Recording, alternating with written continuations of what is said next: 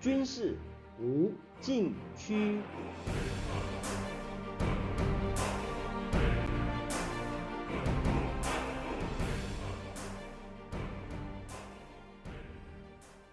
听众朋友们，大家好，您现在收听的是自由亚洲电台的军事无禁区栏目，我是栏目的主持人齐乐意。俄罗斯入侵乌克兰已经一个月，双方每天以视频方式对话，但是仍未见具体成果。目前，俄军正在加大攻势，并且首次使用空射型高超音速导弹“匕首”，摧毁一千多公里远。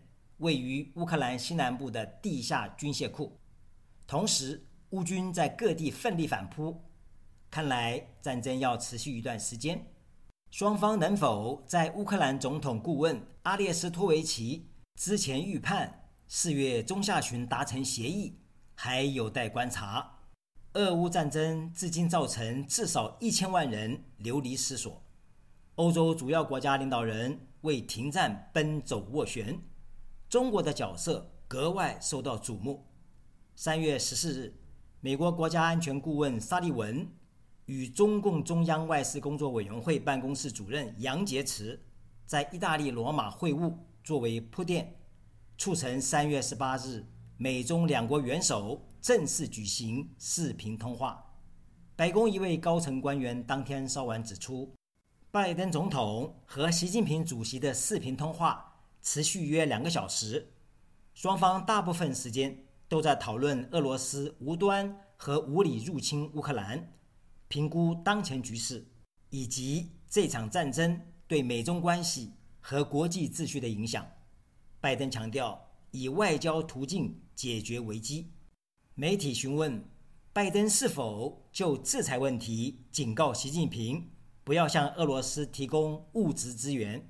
或习近平向拜登做出不会帮助俄罗斯的保证呢？白宫高层官员回答说，拜登用很多事实和充分依据阐述美方的观点，并且明确表示中国提供物质援助的含义和后果。拜登没有对中国提出具体要求，中国将做出自己的决定。未来几天和几周将看到中国会做出什么决定。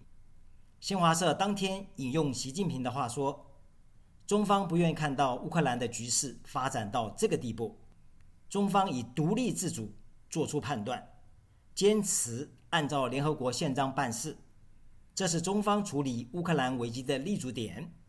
中方将进一步提供人道主义援助，并且敦促美国和北约应该和俄罗斯开展对话，化解俄乌双方的安全忧虑。”逐步建构均衡、有效、可持续的全球和地区安全架构，同时争取中美关系重返稳定发展的轨道，为妥善解决乌克兰危机做出各自的努力。从俄乌战争爆发至今，中国从未使用“入侵”和“战争”等字眼形容俄罗斯的侵略行为，也从未做出谴责。而是以自己的方式从中斡旋。从新华社报道的先后顺序来看，中国更在意维持中美关系大局的稳定，希望美国不打新冷战，不支持台独，能够有效管控双方的竞争和分歧。对于台湾问题，北京与华府的立场更是南辕北辙。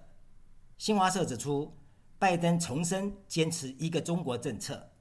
不支持台独，白宫则称，拜登重申的是美国奉行基于《台湾关系法》、三个联合公报、六项保证的一个中国政策，强调美方对北京在台海进行胁迫和挑衅行为的关切，并且明确表示，美方反对任何单方面改变台海现状的做法。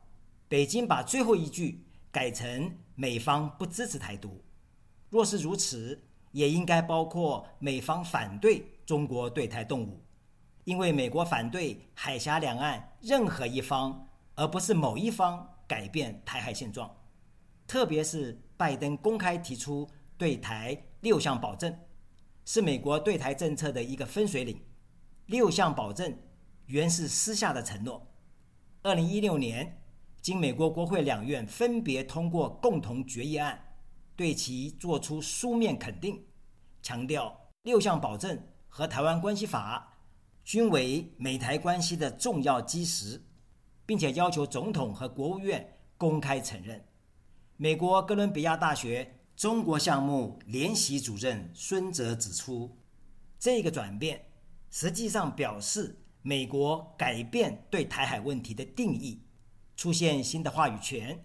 由此，美国不再提一中政策，而强调美国的一中政策。讲到这儿，我们先听一段音乐，稍后继续为您说明。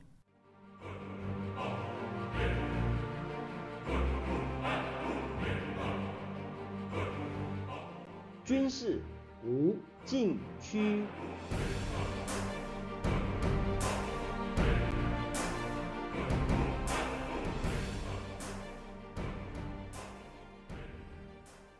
好的，我们回到栏目现场。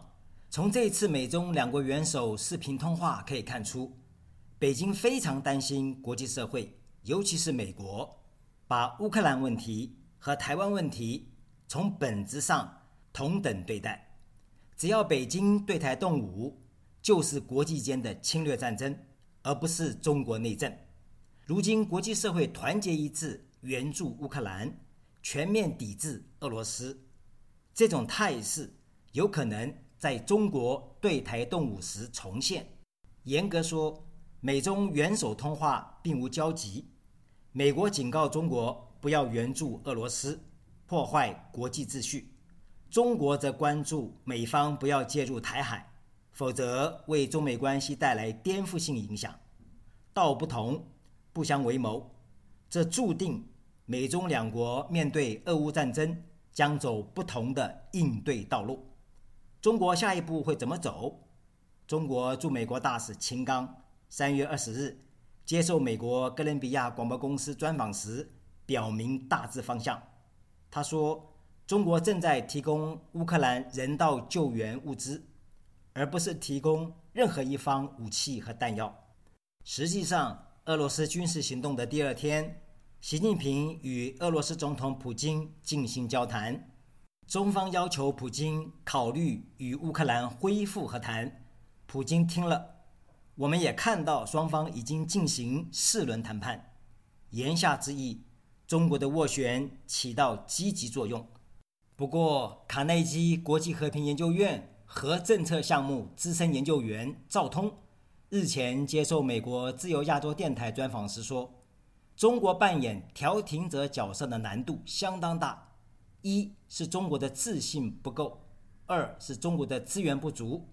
长期以来，中国以崇拜角度看待普京，并且以小弟角色出现在中俄双边战略关系里。另外，中国在俄乌当地没有足够的资源与影响力，提供人道主义援助是在力所能及的范围内。距离扮演调停者的角色还相当远，而且在俄乌战争中，中国并不了解普京的战略目的，这样如何向普京施压、扮演调停角色呢？赵通的说法可谓一语中的。美国哥伦比亚广播公司记者询问北京是否提供俄罗斯财政支持以延长战争呢？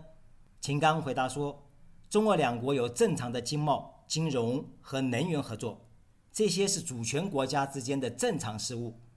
中国银行保险监督管理委员会主席郭树清稍早已有表态：中国不会参加西方对俄罗斯的制裁。中国与相关各方继续保持正常的经贸和金融往来。然而，有迹象显示，为了避险，中国已经开始做出相应调整。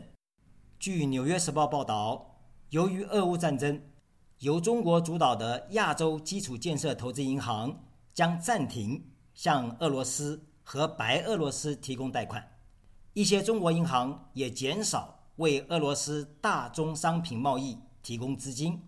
美国康奈尔大学经济学家普拉萨德说：“中国拯救不了正在崩溃的俄罗斯经济。”中国也许可以让俄罗斯的经济苟延残喘，使崩溃的速度慢一点。上海复旦大学泛海国际金融学院金融学教授施东辉指出，制裁是一场没有硝烟的战争，对俄罗斯经济带来的伤害可能远远大过战争本身的伤害。如今卢布汇率暴跌，银行业面临结构性的流动性赤字。俄罗斯在境外上市企业的市值灰飞烟灭，跌的只剩一点骨头渣。他认为，中国需要进一步扩大金融领域对外开放，向国际投资者提供更多的安全和优质资产，做到你中有我，我中有你，实现稳中求进的人民币国际化战略，是保障中国金融安全的根本之策。换言之，中国经济与世界无法切割，更经不起西方的连带制裁。讲到这儿，我们先听一段音乐，稍后继续为您说明。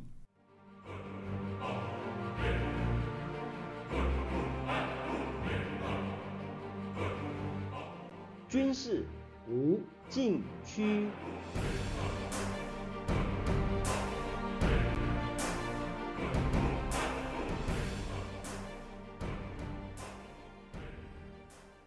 好的，我们回到栏目现场。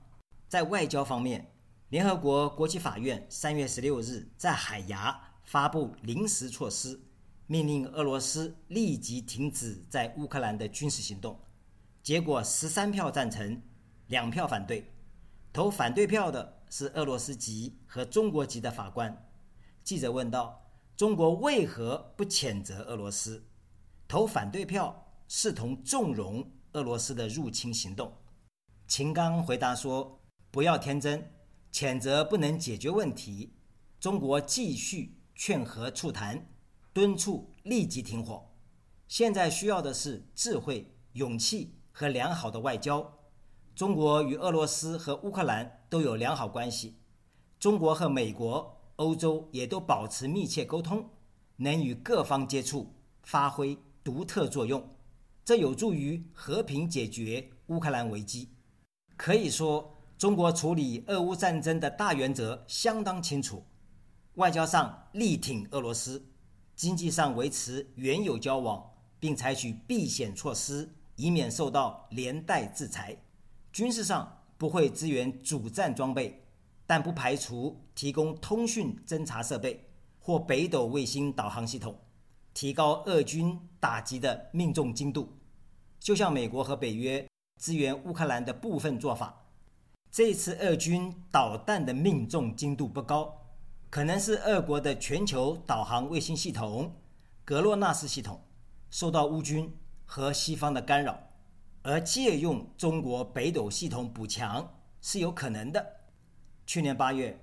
中俄两军在中国宁夏青铜峡合同战术训练基地举行西部联合二零二一演习，俄军首次成规模使用中方主战装备参演，双方共同使用中俄双语版指挥信息系统，指挥链路从联合指挥部直达单兵平台末端，共同实施空中打击、装甲突击、无人机斩首。等多项联合行动科目，如果中国提供通讯侦察设备和北斗系统，俄军稍加操作可以完全上手。中国不会对俄罗斯支援主战装备，是因为担心形成中俄轴心，将刺激西方联盟进一步重组，有可能进入新冷战，对中国造成全面性围堵。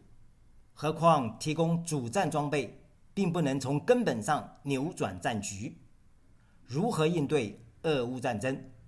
中国面临战略抉择的关键时刻，进退之间将大大影响中国的发展进程。听众朋友们，您现在收听的是自由亚洲电台的军事无禁区栏目，我是栏目的主持人齐乐意，谢谢大家收听，下次再会。